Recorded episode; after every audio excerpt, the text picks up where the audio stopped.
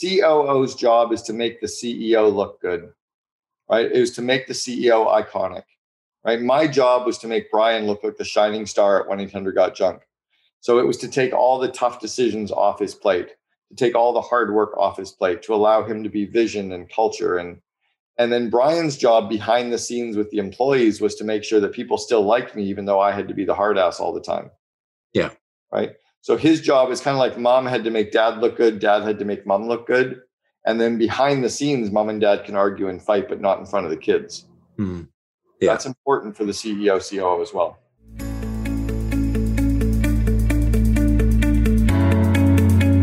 Welcome to the Second in Command podcast, produced by the COO Alliance and brought to you by its founder, Cameron Herold. In the Second in Command podcast, we talk to top COOs who share the insights, strategies, and tactics that made them the chief behind the chief. And now, here's your host, Cameron Herold. Today, I am so grateful to be joined by Cameron Herold. Cameron, how are you today? Hey, Anthony. Thanks for having me. Appreciate it. Oh man, fellow BC person living in BC. So Cameron is the founder of the COO Alliance. He is the he's authored five books, and I have read I think three of them. Uh, just a big uh, foundational part of the Vancouver ecosystem. Was longtime COO for one eight hundred Got Junk, um, and been involved with just like so many organizations. But uh, Cameron, anything that you want to add in there to share about your bio and your background before we get into the interview? Wow. Um, yeah, I mean, building 1 800 Got Junk, that was actually the fourth company that I built. So I had been the second in command a couple other times, built the largest collision repair chain in North America, was on the very senior leadership team of what became the largest residential house painting company on the world. Uh, we built a private currency company that we, we built and sold, similar to what Bitcoin is doing, but we did it 20 years ago, sold for 64 million. So 1 800 Got Junk was my fourth kick at the can. And then I left there 14 years ago and I've been coaching real companies, typically 50 to 500 employees from all over the world. I've done paid speaking events now in 26 countries on six continents. I've just been booked to speak in Antarctica, which will be my seventh and final continent in February, which will be kind of cool. And um, yeah, that's that's a little bit about me. I'm just a kid from Northern Canada. That's awesome. Well, I, I appreciate that. And again, you know, be, having followed your career for such a long time, you're a no bullshit and B, uh, bring a different perspective that I really appreciate because there's a lot of stuff catered to the CEO, obviously, but the COO requires a, I don't want to call it a unique set of skills, but it does. It's a different perspective, it's a different approach, it's a little bit less glorified, but it's so critical to the success of what I'll say high growth companies, uh, like just having keeping the wheels on the bus, and then sometimes being the the other side of the CEO. So maybe you can, as we get into it, speak about the relationship between the CEO and the COO and why is it such a critical role in a growing company? Yeah, it's actually why I even started the COO Alliance. So first off, let's not call it a COO. We'll call it a second in command, right? You've got your entrepreneur and then you have the second in command or the integrator or COO. It could be a director of operations, general manager, VP operations. It might be a CFO or a CMO, but there's usually a person that is the second in charge to the CEO, almost like if the entrepreneur was in hospital for six months, who would be running the company for you? And then one of the things that Brian and I noticed, Brian was the founder and CEO of 1 800 Got Junk, and we were best friends, was he needed to know what had to happen, have happened to build the company, but I needed to know how to do it. Mm you know, Brian needed to, to be aware that there was something called coaching. I had to know the expertise of coaching.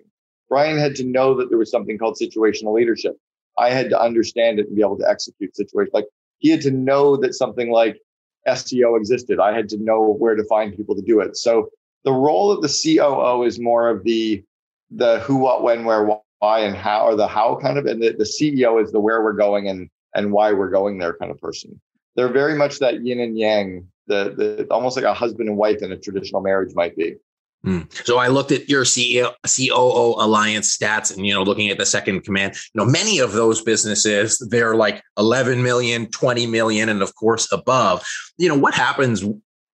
I guess I could ask it from two perspectives smaller businesses that are growing that might not have a second in command, and even bigger businesses that might not have a second in command. What happens if you don't have that in place?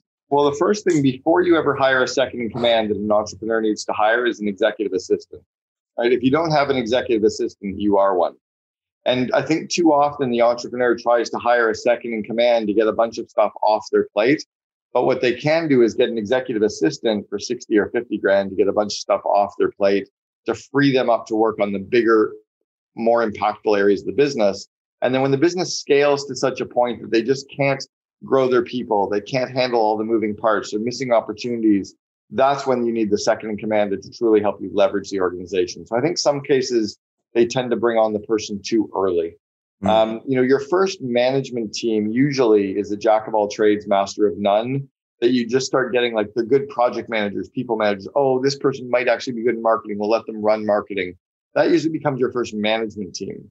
Usually, you need a COO when you're moving your management team to become a leadership team, right? When you're bringing in people that have talent, that have skills, that you need to oversee them without having any idea how to do their job.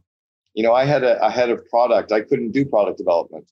I had a head of marketing. I didn't understand 90% of what they were doing. Um, you know, integrating with IT, didn't understand. Head of the call center, couldn't do any of the technical in the call center. So all of my direct reports were way stronger at the functional areas of the business. But that was because we were then building out those layers. Mm. So, I mean, you touched on it a little bit that the evolution from the management and to the leadership. But what were some of the biggest ahas in any of the four businesses that you went through as you, you know, developed as a as a leader yourself? Like, what were some of those ooh, like big aha moments for you? Well, one of the big ones is in growth. If your company is growing quickly, so I determine hyper growth as you know 100% growth year after year. So at 1 800 Got Junk, we doubled the size of our revenue six consecutive years in a row.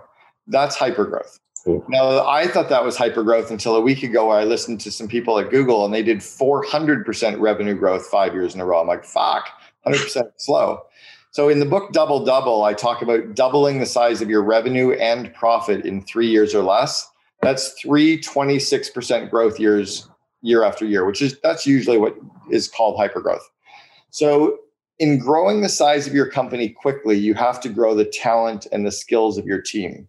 Because if you don't grow the skills of your managers and leaders, you'll outgrow them, mm. which means you're having to replace them. And it's tough bringing in people from the outside over top of current teams. So the key is if you can keep growing your people as you grow the company, you don't need to replace them as often or uh, have to go through those tougher kind of strategic moves. So what so if that was, one big aha? I think the second big aha was the the the more that we actually focus on the critical few things versus the important many. You know, it was about saying no to lots of opportunities and saying yes to the right ones. Hmm. It was about looking at our three inputs, our people, our time, and our money as the three inputs, and what's the highest ROI off those three inputs. And it was saying yes to those highest ROI things. Momentum created momentum. Absolutely. And from again, I'm taking it from the second in command perspective. Working as a, as somebody who's you know typically operations focused, and you have to partner with the CEO who is typically vision focused. How did you like maneuver the hey we need to prioritize we need to focus with somebody who may and i'm not saying brian did have like shiny object syndrome and, and was like really focused on the big picture. Oh fuck yeah he had big shiny. So, now here's what was really interesting about brian and i. We were like nitroglycerin. We were both very entrepreneurial dnas both very entrepreneurial um, archetypes personality profiles I had just be I had built a lot of the functional skills to be a COO, but I'm a very unique COO in that I'm extraordinarily entrepreneurial DNA. Most COOs though tend to ask a lot of questions and put a lot of systems in place to start projects. Most entrepreneurs like to start them and figure it out as they go. Right? Shooting from the hip, winging it will kind of momentum creates momentum. So the way that, that the COO works well with the CEO, when the CEO has that big, great idea, is to say, I love that idea. Let me ask you some questions to understand that idea more so that we can figure out how to get it going. It's not to say, like, if I come to you with a good idea, it's not to say, well, how is this going to work? How is that going to work? Because they feel like you're debating them. Yeah. What they want to do is, is get the idea out of their mind. So picture the entrepreneur's mind like a hard drive that keeps getting full.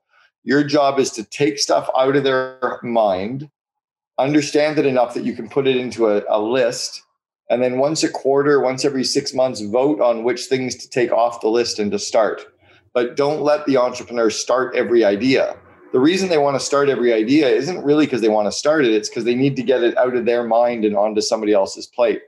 So that the middle step is get it out of their mind, clarify it, get it onto a list, and then take the list every three to six months and vote on which things to green light, yellow light, or red light.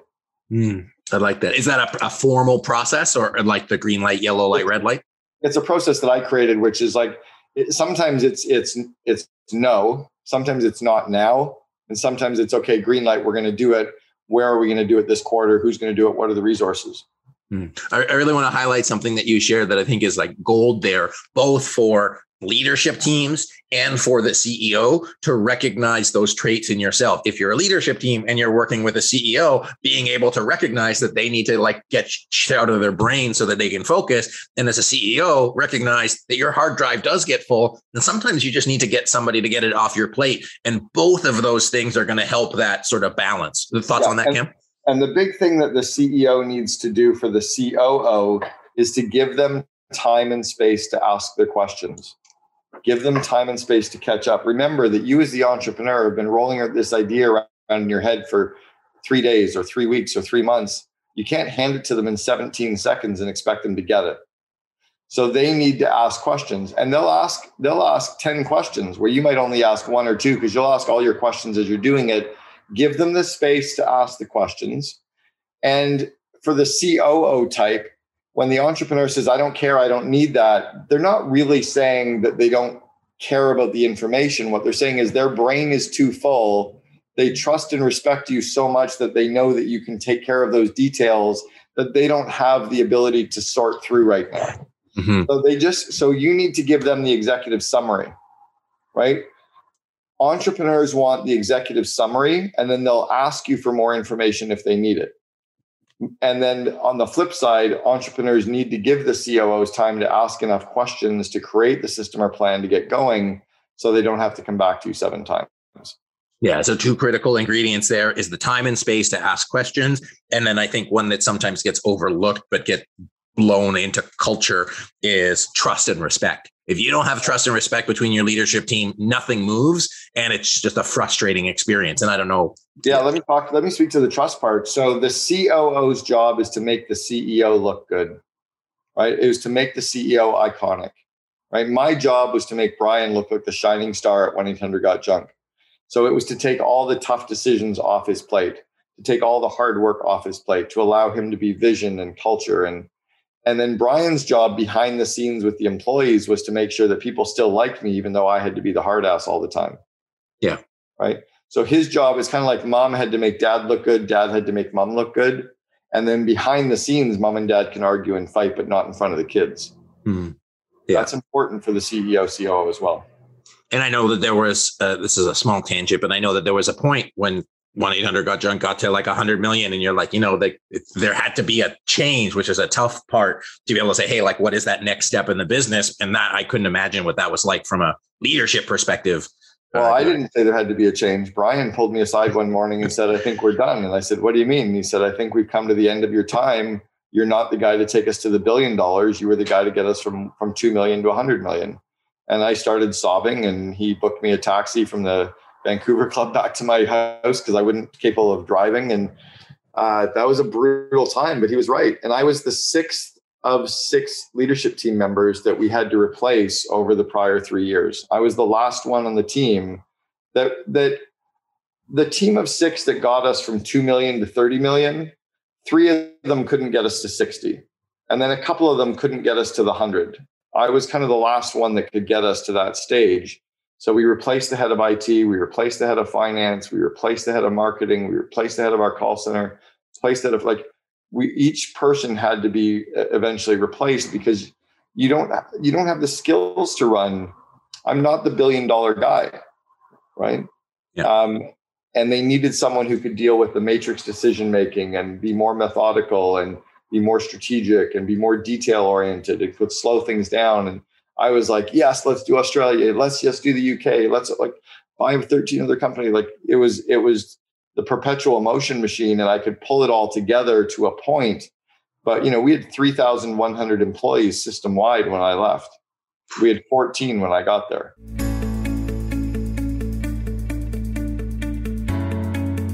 Hey there, Cameron here. Are you enjoying the show thus far? We're going to get right back to it in a sec, but just let me ask you a quick question. Are you a COO or a second in command tasked with helping the company hit and exceed its growth goals? Having spent many decades of my life dedicated to this role, I know one of the secrets of growth is to surround yourself with like minded people, also pushing and striving to go where you want to go. It's why, as a listener to this podcast, I want to officially invite you to the COO Alliance. It's for COOs, presidents, VP ops, or whoever is your company's second in command to the CEO. We're the world's leading community for the second in command, and it gives COOs the tools and connections to grow themselves and the company. When you're a part of this peer group, you'll get access to unprecedented support, guidance, and resources to grow your company's bottom line, improve your ability to streamline processes, connect with other top seconds in command to assist you and bring out your greatest potential, and so much more. Go to www.cooalliance.com to see if you qualify. It's where you can also see other members and the results of the program, as well as our 10x guarantee. If you qualify for membership, you can set up a complimentary call with our team to discuss if the group can be the right fit for you. Once again, it's www.cooalliance.com. Now back to the show.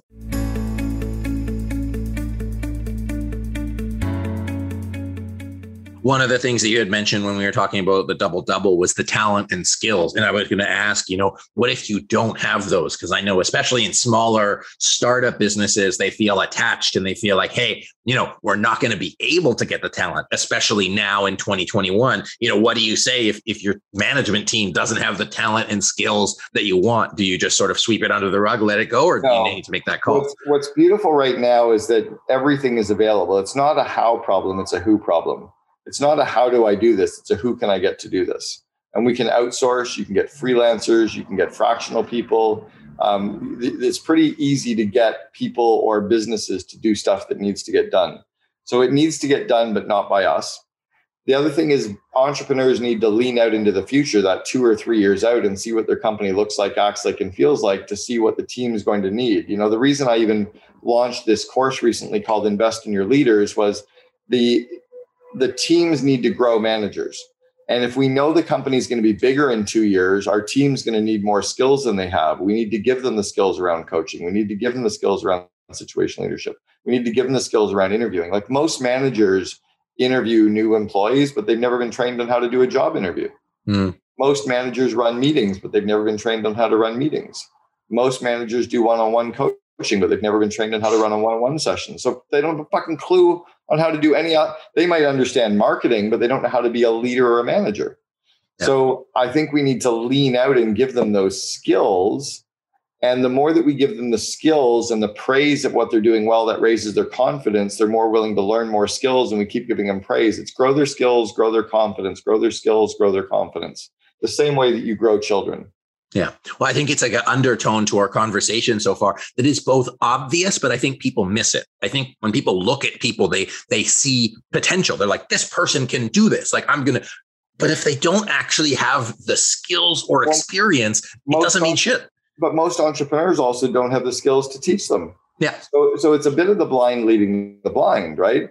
So like I had an entrepreneur a few years ago that I coached from 40 employees up to 700 and I taught him a session that's in the Invest in Your Leaders course on email management. He goes, Oh my God, this is going to change the company. And I said, No, Bobby, it changes you. But you training all of your employees on this system, that will change the company. Mm. But the, the entrepreneur getting better doesn't magnify the entire organization. It, on its own. Sometimes, sometimes, magnifies more of the problems. yeah, right? I get that. Um, so, and again, I want to say something. There's so much gold. This like teams need to grow their managers and managers need to grow their leaders. Like it's one of those obvious sounding things. But if like our listeners, listeners, dissect that teams need to grow their managers, managers need to grow into leaders. I- expand on that and just like what does that mean? Well, my, my belief is that a leader's core job is to grow people. Right. So our job is to continually grow their skills and their confidence, their skills and their confidence. It's not to hold them accountable, hire accountable people like learn how to hire accountable people it's not to um, to you know align them put the systems in place so they self-align we're, we're, we're trying to to do it backwards. You know, the, I believe the org chart should be flipped upside down, where the CEO is at the bottom, supporting the VPs who are supporting the managers, supporting the employees who are supporting the customers, almost like an inverted pyramid. Mm. And everyone can see the vivid vision as to where we're going, and you build the company inside your core purpose and your core values. Right? That's how I believe that the organization. So the leaders and managers have to be always looking ahead to go, okay, what are the projects that everybody's working on? Do they have the skills to do that project? Do they have the confidence on that project? Okay, what about this project? Do they have the skills on that project? And then if you don't have the internal depth, how can you get them the training? Is there a book or a video or a course or a mentor, right? To keep growing them along that path. Yeah. Well, I definitely want to ask you about the COO Alliance and peer learning. Before I do that, you had mentioned the importance of time and space to ask questions. Some might say meetings suck. So how do we balance not having too meet too many meetings, but and also making the time to unpack stuff that needs to be unpacked? Well, that that book meetings suck is actually based on that same entrepreneur in Florida that I coached from 40 up to 700 people. We were talking one day about his meetings, and he said our meetings suck. And I said, well, have you ever trained your managers on how to run meetings? He said, no. I said, have you ever trained your employees on how to show up and attend and participate in meetings? He said, no. I said, the meetings don't suck you guys suck at running meetings. And he started laughing and he goes like, he used to call me Yoda. He's like, okay, Yoda, teach me. So I, I created the, gave him a system to run highly effective meetings. And I said, let's just train all of your employees on those systems so that they can be more effective. It's like a meeting is anytime you have a Zoom call or a video call or a phone call or an in-person face-to-face with two or more people. That's a meeting. And, and there's systems in place to make them very effective. But without the systems, it's kind of like sending your kid off to play little league baseball. We would never send a seven year old off to his first game of baseball without teaching him how to hold the bat or how to hold the, the glove or how to catch a ball or how to toss it. We'd give them the basic skills. Otherwise, they'd come home from first night and they go, baseball sucks. Like, no, Johnny, you suck at baseball. Right. So we have to give our employee, but again, like if anyone listening, have you trained your managers on how to do an interview? Probably not. Have you trained them on time management? Like really trained them, right? Have you trained them on coaching or delegation or project management or conflict management? Have you trained them on running meetings or classroom teaching? So, of course, business is hard because they don't have the skills to do the basics. So, when you give them, that's why I even called the course Invest in Your Leaders. If we give them the basic skills, business is easy. Right now, entrepreneurial companies are like flies trying to get out a window and they're going to keep banging their head on the window, working harder. But if there's a shortcut, like just training people, then it gets simple. Yeah, absolutely. That, that's all we did at 1 800 Got Junk and College Pro Painters and Boyd Auto Body was was we gave people the skills and then it was easy. Yeah. Well, I think it's it's really speaking to being outcome focused, outcome focused in the sense of if you don't know what good is, how can you replicate it? So people just show up focusing on being busy versus saying, Hey, here's the outcome I want. That's why, you know, us who facilitate strategy meetings, like we have like two, three things we do really, really well. And we bring that to the table because people don't have it. So well, here's, here's oh. something else with this as well. Everyone listening was severely fucked up by the school system because we went to school from kindergarten until the end of grade 12 or the end of college. So we've had somewhere between 12 and 16 years of school where every test that we got, we were told that we were a C or a B minus or 60% or 72. We were told we weren't perfect. So we were literally told over and over, you're not good enough, you're not good enough, you're not smart enough, you're not smart enough. So now we're all trying to be the smart entrepreneur instead of realizing we don't have to be the one to know this stuff. We have to just connect the dots with the people. We actually get to cheat. We get to get other people to teach our teams. We get to use other resources. We get we get to have the cheat sheets. Mm. Instead of having to learn from failure, learning from failure is a terrible idea. How about so, avoiding how about avoiding failure in the first place? So I want to take all of that together because it's about like the the leading, the learning, learning what air quotes perfect is, and having those outcomes. Um, when I ask people what does success look like, they either give me something that's super vague or they don't even know. So, in the context of a vivid vision, why is having that clear, specific, detailed outcome critical to an organization's success? Well, to quote the Cheshire Cat, if you don't know where you're going, any road will take you there. right? So the idea with a vivid vision is if every employee, customer, and supplier can see what your company will look like, act like, and feel like three years in the future. If they understand your culture and your meeting rhythms and how you measure dashboards and how you what your employees are like and what your customer interactions are like, if they could see what you can see your company looking like right three years in the future, they can help figure out how to make it come true. I could hire the smartest home builder and the best home builder in Vancouver, give them 2 million bucks and say, build me my dream home. I'll see you in 12 months. I would come back. They would have built a beautiful home, but chances are it looks nothing like what I wanted my home to look like. Build my dream home doesn't give, but if I showed them pictures and sketches and drawings, if I talked to them about how I live and how many, how my, my home's going to be and how I'm going to use different rooms, they could then design it. I could sign off on it. They could then create the blueprints or the plans to make my vision come true hand the blueprints to the employees who could build my dream home perfectly without ever talking to me. And the problem for entrepreneurial companies is no one can see what the entrepreneur really wants everything to look like. So the entrepreneur spends forever thinking they're intuitive, but they're the only one who sees the vision. Intuition is attached to your vision. If everyone can see what you can see, everyone will be just as intuitive as you are. Yeah. And I think that goes back to what we were talking about earlier of the CEO being able to download their thoughts onto the COO and the CEO or the second in command more precisely can implement it, run with it, put the plans in place and and rally the leadership team around making that a reality. But of course that communication needs to happen between the two groups. Exactly. Um, so as we begin to wrap up, I really want to talk about, you know, we started every well, everything around here is around learning, around communication, around upskilling, about learning from others. And most recently, we talked about being able to cheat as an adult, like you can do. And I think this is your term, R and D, where you rip off and duplicate. I think that was you.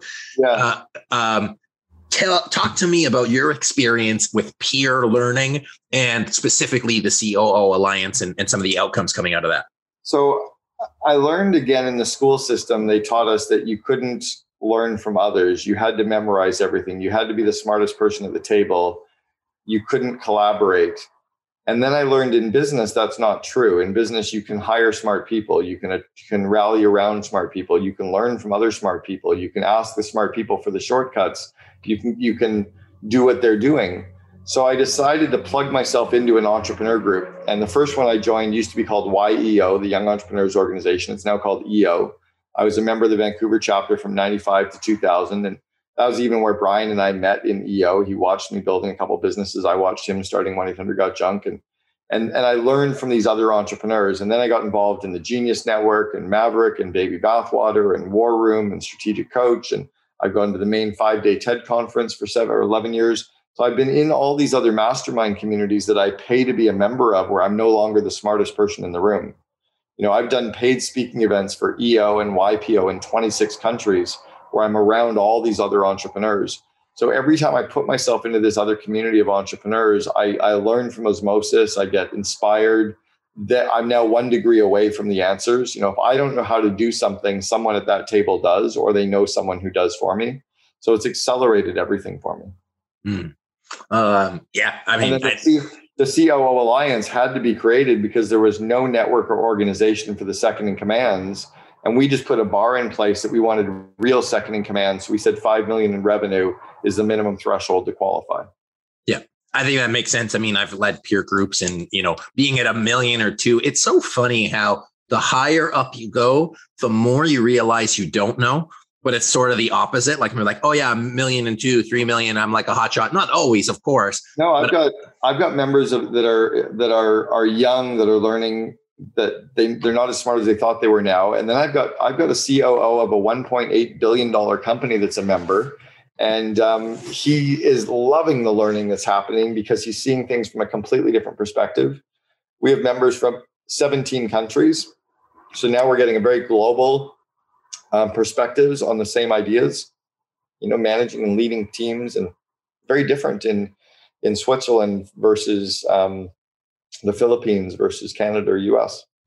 So, just as we wrap up here, talk to me about the importance of humility as a leader and then especially like you, we talk about that international context. Like how does leadership change and evolve either you know within that need for humility or within international markets which i get is a weird question but i know you'll take it somewhere. Ego ego doesn't scale. I mean it's very rare that you see very very successful people with the ego. Um, you know, there's a few names out there. I'm not going to say their names. There's a few names of some leaders out there that are complete egomaniacs, but they're few and far between. And I think, as Jim Collins used to say, the level five leadership, it's the humility, but the personal drive is what makes you successful. What I've realized is none of this actually matters. Like we're all going to die. This is just what we do to make money.